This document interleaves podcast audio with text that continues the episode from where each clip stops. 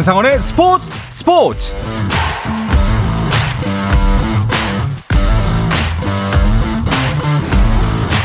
스포츠가 있는 저녁 어떠신가요? 아나운서 한상원입니다. 오늘 하루 이슈들을 살펴보는 스포츠 타임라인으로 출발합니다.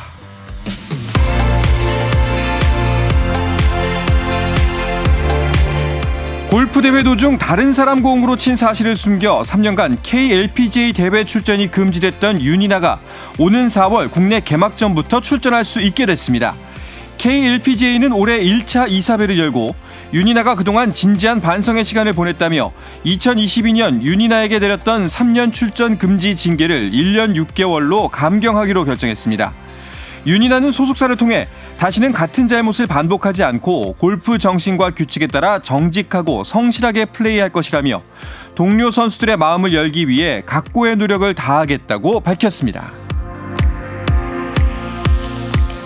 2024 미국 프로골프 투어 시즌 개막전 더 센트리에서 임성재가 72홀 동안 버디 34개를 잡고 최다 버디 신기록을 세운 가운데 최종 라운드에서 버디 11개, 보기 1개로 10언더파, 합계 25언더파로 우승자 크리스 커크의 4타 뒤진 공동 5위로 대회를 마쳤습니다.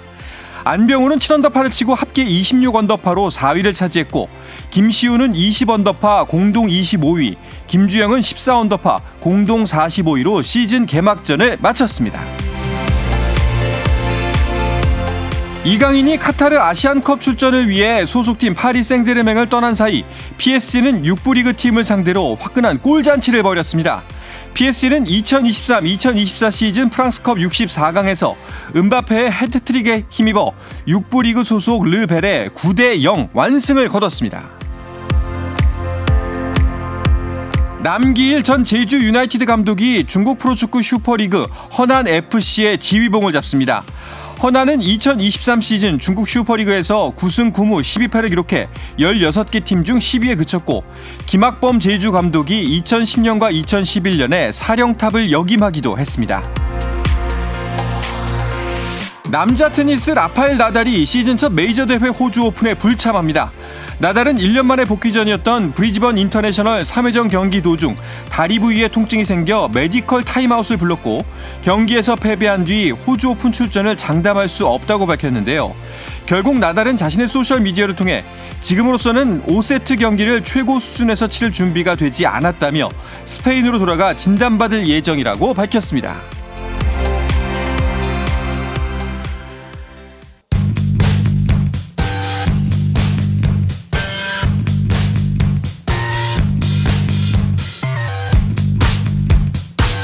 귀에 쏙쏙 박히는 야구 이야기 스트라이크 존 시작하겠습니다. 문화일보의 정세영 기자, BGN 스포츠월드의 이혜진 기자와 함께합니다. 어서 오십시오. 안녕하십니까. 새해 복 많이 받으십시오. 새해 복 많이 받으세요. 사실 새해 시작한 지 지금 꽤 된 것 같은데 오랜만에 뵈요 두 분? 거의 한 달 만에 뵙는 것 같은데요. 아, 또요?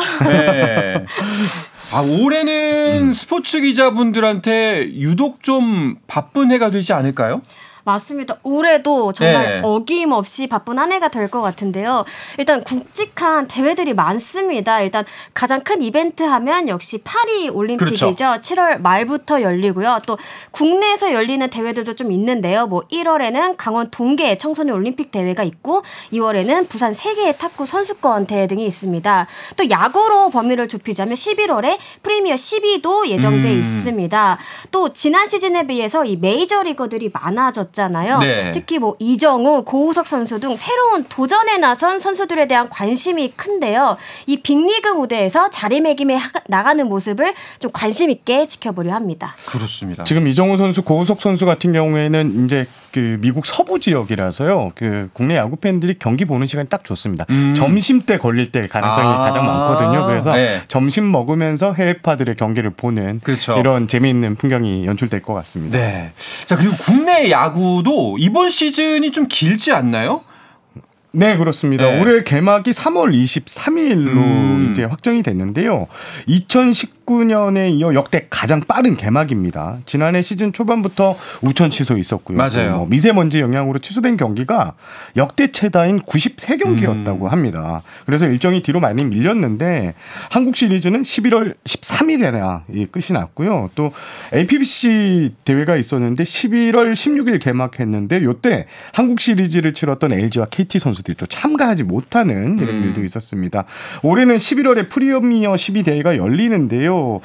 이를 대비하기 위해서 정규 시즌 일정이 좀 변수를 줄여야 하고 개막 시기도 일주일 앞당기게 됐습니다. 그러니까요. 결과적으로 3월부터 11월까지 계속 야구가 있습니다. 이야. 평소보다 한 일주일 정도 빨라졌다고 하는데, 근데 그러면은 구단 입장에서 보면은 준비해야 되는 시점이 더 빨라진 거잖아요. 맞습니다. 네. 이게 일주일이라고 하지만 준비하는 입장에서는 꽤 크게 느껴지거든요. 일단 예년보다 좀 빠르게 페이스를 끌어올려야 됩니다. 그동안 좀 해왔던 루틴을 그대로 지키기 좀 어려울 수도 있습니다. 그래서인지 실제로 많은 선수들이 좀 한 박자 빠르게 이제 몸 만들기에 들어간 모습인데요. 지난 시즌을 마친 지 한 1, 2주만 쉬고 곧바로 훈련에 돌입했다. 이렇게 얘기하는 선수들이 꽤 많았습니다. 그래서 2월 스프링 캠프에서는 곧바로 좀 실전에 들어갈 수 있도록 맞추겠다라고 얘기를 하더라고요. 근데 문제는 자칫 서두르다가 이제 오버페이스가 될 수도 있다라는 점인데, 밸런스가 이 흐트러지지 않도록 조절을 잘하는 것이 중요 포인트가 될 것 같습니다. 이게 2019년에도 3월 23일 개막이었는데 그의 시즌을 좀 돌이켜보면 네. 부상자가 꽤 많았습니다. 선수들이 좀 빨리 몸을 만들다 보니까 네. 좀 오버해서 몸을 만들었고, 그래서 좀 많이 밸런스가 무너진 선수들도 좀 많았거든요. 올해도 부상이 아마 정규 시즌 성적에 큰 역할을 할 것 같습니다. 특히 초반에 좀 그럴 가능성이 크겠네요. 왜냐하면은 3월 24일이 사실 봄이긴 한데 날씨가 추울 땐 꽤 쌀쌀하잖아요. 3월달에도. 올 수도 있어요. 예, 그러니까요. 이게 좀 큰 변수가 될 것 같습니다. 그러면 궁금해지는 것 중에 하나가 이제 스프링 캠프 전에 선수들이 먼저 이제 개인적으로 몸 만들기 시작하는데 그게 가는 선수들은 어떻게 지내나요? 일단 12월, 1월이 이제 비시즌. 그러니까 선수들이 월급을 받지 않고 이제 자율적으로 몸을 만드는 시즌인데요. 요즘 추세를 보면요. 스프링 캠프가 2월 1일 시작인데 한 보름 먼저 이렇게 스프링 캠프 지로 가거나 따뜻한 제주 혹은 오키나와에서 몸을 가서 만드는 게 추세입니다. 네. 이게 먼저 이제 원정 미국이나 호주 같은 경우 좀 비행거리가 있는 이런 팀들은 먼저 가서 미리 몸을 만들어 놓고 날씨에 적응하기 위해서 먼저 가고요. 일본 오키나와 같은 경우에는 선수들이 비시즌 동안 훈련을 많이 하는 장소로 이제 유명한데, 최근에는 이 SSG 김광현 선수가 백승건, 오원석, 신원민, 이기순 이런 어린 저연차 저연봉 선수를 또 데려가서 훈련을 하는 것도 추세입니다. 또 SSG의 추신수 선수 같은 경우에는 박종훈 선수 등을 또 텍사스에 있는 자신의 저택에 초대를 해서 이렇게 또 훈련을 하고 플로리다로 넘어가는 일정인데요. 네. 박종훈 선수하고 얼마 전에 인터뷰를 했는데 그 얘기를 하더라고요. 추신수 형님의 그 집이 없는 게 없답니다. 수영장부터 체육관도 있고요. 안에 체육관도 그래서 있고. 거기서 몸을 만드는 게 정말 도움이 된다. 이렇게 이야기도 했습니다. 그렇군요. 예전에도 살짝 말씀드린 적이 있는 것 같은데 네. 이 선수들이 강정호 스쿨이라고 하죠. 네. 미국의 그 문도 굉장히 많이 미리미리 가서 좀 두드리는 그런 모습이 펼쳐지고 있습니다. 그렇겠네요. 진짜 스프링 캠프 전에 가서 미리 좀 코칭을 받고 네. 이후에 이제 팀 훈련에 복귀하는 수순이 되겠네요. 강정호 선수가 이렇게 또 뜨니까 이대호 선수도 나도 한번 1타 강사로 뛰어볼까 이런 얘기도 요즘 나오고 있습니다. 알겠습니다.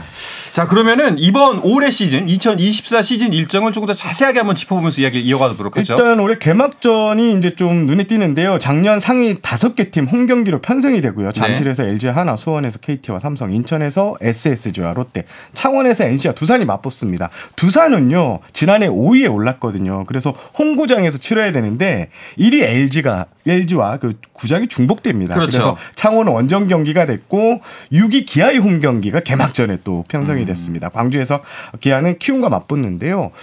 올해 프로야구 좀 특징이 개막전을 제외한 모든 경기가 3연전으로 이렇게 치러집니다. 과거에는 9월달 정도까지 이제 3연전을 하고 그 중순 이후부터는 2연전을 해서 72경기를 이렇게 마쳤는데 이번에는 모두 3연전 이렇게 가는 것도 눈길을 끄고요.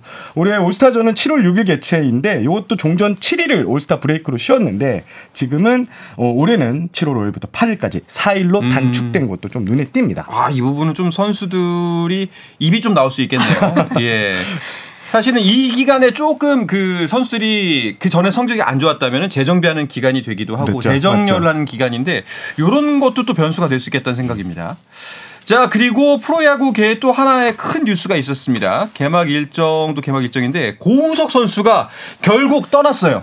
네, 그렇습니다. 사실 뭐 이정우 선수 같은 경우에는 일찌감치 메이저리그 도전을 외친 케이스인데 고우석 선수는 그동안 좀 관심 정도만 드러냈거든요. 하지만 지난해 11월 메이저리그 사무국이 신분 조회를 요청한 뒤에 상황이 급변했습니다. 이 과정 또한 정말 극적이었는데요. KBO 리그 선수들의 경우 포스팅이 공시된 뒤 30일 안에 이 빅리그 팀들과 계약을 해야 되거든요. 고우석 선수의 경우 마감 시한을 이틀 정도 남겨두고 본격적으로 논의를 시작했다고 합니다. 심지어 하루 전날에 구체적인 협의점에 이르렀고 이 원소속팀인 LG 허락을 받은 고우석 선수가 급히 미국으로 출국을 합니다. 일본 도쿄 나리타 공항을 거쳐 미국으로 가는 일정이었는데 이 과정에서도 중간에 비행기가 연착되는 바람에 굉장히 마음을 졸이며 날아갔다고 해요. 이 고우석 선수에 따르면 메디컬 테스트를 마친 뒤 최종 사인했을 때를 기준으로 마감 시한 7분 전이었다라고 합니다. 이게 처음에 이제 그 조네이먼 기자가 이제 간다고 했을 때 그때가 오전이었거든. 당일날 오전이었는데 LG 발표는 오후 2시였습니다. 그런데 고우석 선수가 오후 1시 비행기를 탔어요. 네. 그래서 저희 이제 기자들 입장에서는 왜 결정도 안 됐는데 구단의 허락도 안 받고 갔나라고 했는데 요 일정을 맞추기 위해서 사전에 구단의 양해를 구하고 비행기를 탔다. 이거는 이제 나중에 좀 밝혀진 사실입니다. 네. 자, 이렇게 고우석 선수가 메이저리그 행에 성공을 했습니다. 고우석 선수 어떤 계약 조건으로 나오나요? 구체적인 계약 내용은 뭐 공개되지는 않았습니다. 하지만 현지 매체들이 이제 고우석 선수의 계약 조건을 이렇게 알렸는데요. 올해는 175만 달러, 내년에는 225만 달러를 받는다고 보도를 했고요. 여기에 구단과 선수가 합의해 계약을 연장하면 2026년 300만 달러를 수령하게 됩니다. 만약에 3년째 이 상호 옵션이 실행되지 않으면 고우석 선수는 50만 달러를 자동으로 받고 이렇게 결별을 하게 되고요. 여기에 또 상호 옵션 외에도 3년 그 총액으로 보너스가 있습니다. 3년 기준으로 240만 달러의 보너스가 걸려 있는데요. 이렇게 다 합칠 경우 3년 동안 최대 940만 달러까지 벌 수 있다고 합니다. 그렇군요. 그 이제 기사 내용을 보니까 이 계약 조건을 보고 조건이 썩 좋지 나쁘진 않지만 그렇다고 좋은 조건도 아닌데 지금 가는 게 맞냐. 사실 1년을 더 쉬었다가 가는 게 더 고우석 선수에게는 이득이 아닌가. LG는 물론이거니와 맞습니다. 예, 이런 여러 가지 이야기가 나오던데 이게 올해와 이제 내년 연봉을 보면 300만 달러를 넘기진 못했어요. 저는 개인적으로 한 4,500 정도는 돼야지 빅리그에서 안정적인 로스터 안에 있으면서 할 수 있는데 이게 메이저리그는 철저하게 비즈니스 마인드로 움직입니다. 그래서 500만 달러 미만의 선수들은 자주 마이너리그로 내려가기도 하기 때문인데요. 그래서 차명석 단장이 애초에 4에서 500만 달러 정도 받아야지 내가 허락을 해줄 것이다 이런 인터뷰를 했습니다. 물론 이제 아주 낮은 연봉은 아니더라고요. 메이저리그 불펜 투수들의 지난해 평균 연봉을 보니까 231만 달러였습니다. 그러니까 결과적으로 샌디에이고가 고우석 선수를 빅리그 평균 불펜 투수로 보고 계약을 안겼다. 이렇게 보시면 될 것 같습니다. 그렇군요. 일단은 큰 도전을 위해서 고우석 선수 떠났습니다. 그 일단 목표는 계속해서 빅리그에 연착륙을 하고 계속해서 뛰는 게 목표겠죠? 네, 일단 관건은 어떤 보직으로 또 언제 데뷔전을 치르냐일 것 같은데요. 마이너리그 거부권은 2025년부터 가동이 되는 것으로 전해졌습니다. 기본적으로 이 샌디에이고 불펜이 강한 편은 아닙니다. 근데 그렇다고 해도 좀 스스로 좀 경쟁력을 보여줘야 이 빅리그 무대에 설 수 있을 텐데요. 현재에서는 마무리 후보 중 한 명이라고 얘기를 하고 있어요. 하지만 이게 현실이 되려면 마스이 유키, 로베르토 수아레스 선수 등과의 경쟁에서 좀 우위를 점해야 되지 않을까 싶고요. 그런 측면에서 스프링 캠프에서부터 좀 어떤 모습을 좀 보여주느냐가 굉장히 좀 중요한 대목이 될 것 같습니다. 샌디에이고가 오는 3월에 고척돔에서 LA 다저스와 개막전 결전을 치르거든요. 만약에 고우석 선수가 이 로스터에 포함이 되면 그 출발을 한국 팬들 앞에서 보여줄 수 있게 됩니다. 그렇죠. 스프링 캠프에서 잘해야지만 사실상 우리가 개막전 때 네. 한국에서 다시 한번 뛰는 고우석 선수를 볼 수가 있을 것 같은데 두 분께서 보시기에 고우석 선수의 메이저리그 경쟁력 한 어느 정도라고 보세요? 저는 일단 구속은 경쟁력이 충분히 있다. 예. 고우석 선수의 최근 3년간 평균 직구 구속을 보니까 153.1km였습니다. 평속이. 메이저리그 평균 패스트볼 이 직구 구속이 시속 151이었는데 약 2km 정도 고우석 선수가 빠르다고 보면 되고요. 고우석 선수가 커터성 슬라이더가 이제 주무기인데 이 커터성 슬라이더 평균 구속도 146.7km로 메이저리그 불펜 투수들의 평균을 뛰어넘는 수준입니다. 네. 일단 고우석 선수의 구속이 충분히 경쟁력이 있는 만큼 타자들을 윽박지르는 승부가 좀 될 것이다. 이런 얘기를 들었고요. 또 메이저리그 한 스카우트와 통화를 했었는데 고우석의 현재 9위라면 빅리그에도 충분히 통화할 수 있고 던질 수 있는 수준이라고 평가를 했습니다. 또 하나 저는 조금 포커스를 맞추는 게 이 고우석 선수의 커브인데요. 네. 회전력이 좋아서 타자들이 상대하기가 굉장히 좀 어렵다라는 평가가 많다고 들었습니다. 이 한국에서도 비중 자체는 낮았지만 컨택률이나 피안타율이 굉장히 낮았거든요. 이 부분이 또 어떻게 좀 거기서 강점으로 발현될지 이 부분도 지켜보면 좋을 것 같습니다. 네. 여러 우여곡절이라면 우여곡절 끝에 빅리그에 진출을 했으니까 꼭 좋은 모습을 보여줬으면 좋겠는데요. 근데 문제는 이제 LG가 이제 고우석 선수를 보냈잖아요. 그럼 LG는 커다란 구멍이 생긴 거랑 마찬가지인데 이 구멍을 어떻게 메울 계획인가요? 일단 염경엽 LG 감독은 이 고우석 선수가 메이저리그 도전을 외친 후에 이에 대한 대비를 차근차근 해왔습니다. 새 클로저 후보로 유영찬 선수를 주목을 했는데 이 유영찬 선수는 2020년 LG에 입단을 했고요. 지난해 1군 무대에 데뷔한 뒤 단번에 핵심 불펜 자원으로 자리매김을 했습니다. 통산 1세이브에 불과하지만 이 염경엽 감독은 충분한 잠재력이 있다라고 판단을 했습니다. 물론 워낙 좀 LG하면 탄탄한 불펜진을 앞세운 팀이잖아요. 유영찬 선수가 시행착오를 겪을 경우까지도 또 다 시나리오에 계산을 했다라고 얘기를 하더라고요. 올해 누가 이 LG 뒷문을 잠글지 이거 지켜보는 것도 하나의 포인트라고 생각이 듭니다. 야, 플랜 B에 C까지 다 첩첩이 준비가 돼 있는 거네요. 영경 감독과 이제 통화를 좀 해봤는데 네. 영경 감독이 일단 빠른 볼을 던지는 투수를 좋아합니다. 그래서 유영찬 선수가 지금 150km 이제 중반까지 나오는 직구 여기에 슬라이더가 날카로운데 영 감독이 이런 말을 했습니다. 마무리 투수는 일단 파워 투수여야 된다. 그리고 강한 멘탈이 있어야 되고 강력한 결정구가 있어. 이 세 가지가 필요한데 가장 근접하게 가지고 있는 게 유영찬이다라고 했고요. 무엇보다 이제 영 감독이 칭찬한 부분이 지난해 한국 시리즈에서 활약입니다. 당시 이제 우승팀이 결정될 수 있고 수많은 관중들이 있는 앞에서 세 경기에 등판했는데 6이닝 3피안타 6탈삼진 1실점의 호투를 펼쳤습니다. 영 감독은 이때 차기 마무리는 너야 라고 점 찍었다고 합니다. 이미 마음을 정했군요.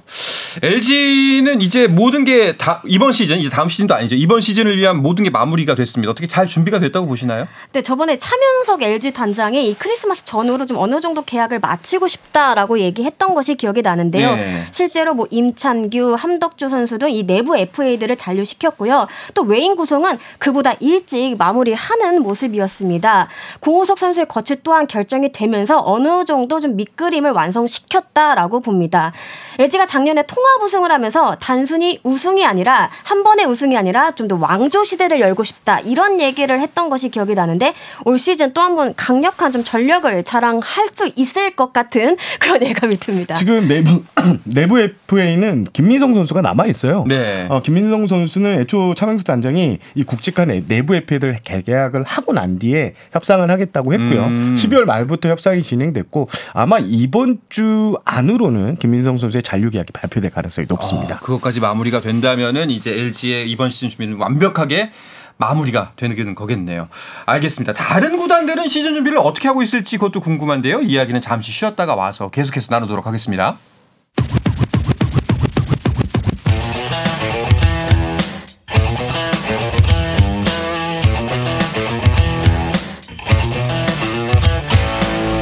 짜릿함이 살아있는 시간 한상원의 스포츠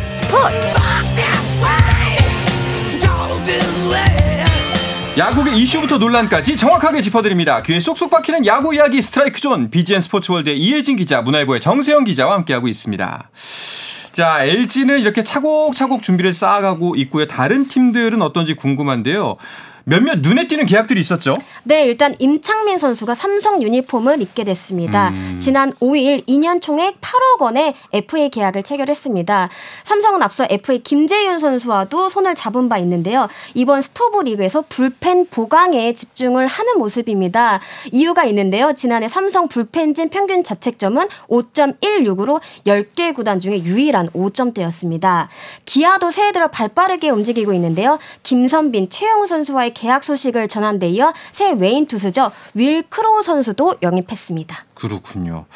자, 임창민 선수가 그 나이가 적지 않은데 그 굉장히 다른 구단에서 많이 눈독을 들였다고 알고 있어요. 임창민 선수가 1985년생이고요. 우리 나이로 38세인데요. 예. 임창민 선수는 그런데 지난해 총 51경기에서 26세이브를 올렸고요. 평균 자책점이 2.5일밖에 되지 않았습니다. 제2의 전성기를 맞았다 이런 평가도 나왔는데 때문에 이번 FA 시장에서도 원래 인기가 많았습니다. 관심을 보이는 구단이 많았는데 특히 수도권의 한 구단 같은 경우에는 좀 적극적으로 대시를 했던 걸로 알고 있고요. 또 임창민 선수 같은 경우에는 함덕주, 홍건희 선수에 비해서 연봉과 셀러리 캡 부담이 없고요. 그래서 좀 인기가 많았다고 했습니다. 제가 알기로는 임창민 선수 영입에 의사가 있었던 때문에 한 3-4군데가 있었다고. 많았군요. 예, 절반 정도는 임창민 선수를 영입하려고 했는데 근데 일단은 이제 키움이 걱정입니다. 그렇습니다. 불안 요소가 좀 많아 보이는데요. 네. 마무리로 활약했던 이 임창민 선수가 떠났고 또 토미존 수술을 받은 원종현 선수는 복귀 시점을 좀 지켜봐야 됩니다. 거기에 뭐 이승호 선수를 비롯해서 군입대하는 선수들도 꽤 되고요. 양현 선수는 2차 드래프트로 이탈을 했습니다. 여기에 에이스 안호진 선수가 팔꿈치 재활 및 군복무로 잠시 쉼표를 찍게 된 부분도 커 보이는데요. 선발진 중심을 맡아왔던 만큼 쉽게 공백을 메우긴 어려울 것 같습니다. 이는 또 불펜진 과부하로 이어질 우려가 있고요. 또 안방 역시 아직 뭐 확실하게 구성을 마치지 못했거든요. 그나마 위안거리가 있다면 이 조상우 선수의 복귀인데요. 군복무를 마치고 마운드로 돌아옵니다. 마무리 고민을 해결해줄 적임자로 평가받고 있습니다. 야, 근데 키움은 그나저나 진짜 이번 시즌도 쉽지 않아 보입니다. 지난 시즌 네. 최악의 한 해를 보냈는데 네. 어떻게 다시 한번 좀 발돋움을 할 수가 있을지 걱정이네요. 자, 그리고 최용우 선수 계약 말씀하셨는데 최고령 BFA 단연 계약이라고요? 네, 기아가 지난 5일 최용우와 계약기간 1+1년 최대 22억 원의 단연 계약을 했다고 발표했습니다. 2025년 계약은 2024년 옵션을 충족하면 자동으로 연장되는 계약입니다. 이번 계약은 말씀해 주신 대로 역대 최고령 BFA 단연 계약인데 1983년 12월생이거든요. 최용우 선수는 기존 기록을 갈아치웠습니다. 최용우 선수는 지난해 타율이 3할 1리였고요. 17개의 홈런을 때려내는 등 건재를 과시했습니다. 최용우 선수하고 통화를 했는데 2년 뒤 기아와 또 한 번 계약했으면 좋겠다. 네, 몸통 관리를 잘하고 팀에 도움되는 선수가 될 것이라고 소감을 밝혔습니다. 네, 기아는 이제 김선민 선수 잔류, 또 새 외국인 선수 영입도 마무리를 졌습니다. 외국인 투수 중에 한 명을 결정했네요. 네, 굵직한 소식들이 뭐 잇따라 전해지고 있는데요. 어제였죠. 오른손 투수 윌 크로우 선수와 계약 소식을 정했습니다. 총액 $1,000,000에 사인을 했는데 이 메이저리그에서 풀타임 선발로 뛰었을 정도로 경험이 풍부합니다. 150km대 빠른 볼과 더불어 슬라이더, 뭐 체인지업 등 다양한 변화구를 가지고 있고요. 또 이 지난해 기아가 외인 투수 쪽에서 사실 좀 큰 재미를 보지 못했거든요. 이 크로우 선수가 딱 중심을 딱 잡아주길 바라고 있습니다. 네. 자, 그런가 하면은 삼성의 뷰캐넌은 KBO를 떠나게 됐죠. 그렇습니다. 삼성이 지난 4일 새 외국인 투수 레이에스 선수를 총액 $800,000에 영입했다 발표했는데 이로써 이제 뷰캐넌 선수와 이별을 요구했습니다. 뷰캐넌 선수는 지난 2020 시즌부터 매 시즌 10승 이상을 올린 외국인 에이스였고요. 지난해 같은 경우에는 12승 8패, 평균 자책점이 2.54로 국내 외국인 투수 가장 뛰어난 성적을 올렸다고 볼 수 있습니다. 뷰캐넌 선수는 최근 메이저리그 구단에 오퍼를 받았는데 볼티모어 쪽이 아닌가 이런 얘기가 좀 나오고 있고요. 삼성이 최종 제시안도 제시했지만 거절했다고 이렇게 알려졌습니다. 뷰캐넌 선수는 곧바로 이제 계약이 불발되자 영상 메시지를 올려서 삼성 팬들에게 감사 인사를 전했는데요. 내 안에는 언제나 푸른 황피가 흐를 것이다. 야. 이런 의미심장한 문구를 남겼습니다. 사실 삼성이 뷰캐넌한테 감사해야죠. 약간 말은 좀 예, 그 삼성이 많이 힘든 시간 보낼 때 뷰캐넌이 그나마 그래도 안방을 지켜주지 않았습니까? 삼성 같은 경우에는 외국인 선수 3명이 다 바뀌는 거네요. 네, 그렇습니다. 뷰캐넌 선수와 재계약이 불발되면서 외인 3명을 모두 교체하게 됐습니다. 일단 2년간 활약했던 이 외인 타자 호세 피렐라 선수 대신에 이 데이비드 맥키노 선수와 계약을 했고요. 외인 원투펀치는 코너 시볼드, 네이에스 선수로 구성을 하게 됐습니다. 삼성은 지난 시즌 8위에 그쳤거든요. 이 반등의 의지가 큽니다. 외부 FA를 통해 불펜 강화에 힘쓰고 있지만 이 외인들의 활약 역시 굉장히 중요한 대목이 될 것 같습니다. 네. 자, 그리고 SSG는 연봉 계약을 완료했다고요? 네, 44명의 소속 선수들 연봉 협상이 마무리됐다고 이렇게 발표했는데 가장 눈에 띄는 포인트가 있는데요. 이 불혹의 불펜 투수들, 고유준 선수 그리고 노경훈 선수가 억대 연봉, 연봉 인상폭이 상당히 컸습니다. 노경훈 선수는 기존 1억 7천만 원에서 2억 7천만 원에 도장을 찍었고요. 고유준 선수는 8,500만 원에서 1억 5,300만 원으로 야, 예, 연봉이 거의. 인상됐습니다. 그리고 지난해 세이브왕에 올랐던 서진용 선수요. 2억 6,500만 원에서 4억 5천만 원으로 연봉이 크게 상승했고 야수 중에서는 박성환 선수가 3천만 원 오른 금액의 사인을 하면서 연봉 3억 원을 찍었습니다. 아 이게 참 에이징 커브라는 말이 어떻게 보면 굉장히 불문율이고 자연스러운 네. 스포츠계 용어인데 그런 부분들을 자기 관리를 통해서 이겨내는 선수들의 모습을 보니까 그 부분도 참 우리한테 많은 메시지를 던져주는 맞습니다. 것 같다는 생각이 듭니다. 자, 그 프로야구 각 팀들의 스프링 캠프는 언제부터 어디에서 시작하나요? 공식 시작은 2월 1일인데요. 그래 요즘에는 뭐 아까 말씀드렸다시피 선수들이 미리 좀 많이 가서 이렇게 3, 4, 5, 5 몸을 만드는 게 추세인데 좀 많이 바뀌었습니다. 지난해 미국의 스프링 캠프를 차린 구단이 7개였는데 올해는 LG와 NC, 키움이 애리조나, SSG가 플로리다에 자리 잡으면서 4개로 줄었고요. 반면 호주엔 기존 두산 외에 기아와 하나가 합류하고요. 삼성은 그대로 오키나와 롯데도 그대로 감에서 새 시즌을 대비합니다. KT는 지난해 애리조나에서 몸을 만들었는데 올해는 국내 팀 중 유일하게 부산 기장에서 국내에서 스프링 캠프를 개최합니다. 부산에서 하는 특별한 이유가 있나요? 네, 여러 이유가 있겠지만 지난해 애리조나에서 이상 기후를 겪었던 게 굉장히 크다라고 합니다. 당시 뭐 눈까지 내렸는데요. 제대로 스케줄을 소화하지 못했거든요. 날씨가 받쳐주지 않는다면 굳이 큰 돈을 써가면서 미국으로 갈 필요가 없다 이렇게 좀 결론을 내렸고요.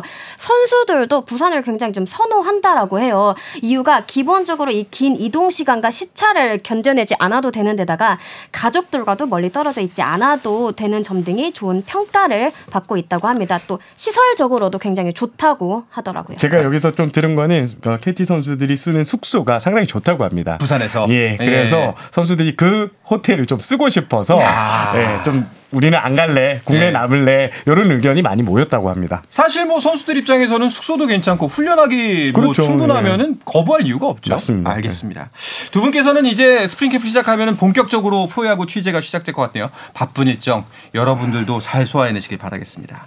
자, 오늘은 이야기를 끝으로 이번 주 스트라이크 좀 마치도록 하겠습니다. 문화일보의 정세영 기자, BGN 스포츠월드의 이혜진 기자와 함께했습니다. 두 분 고맙습니다. 감사합니다.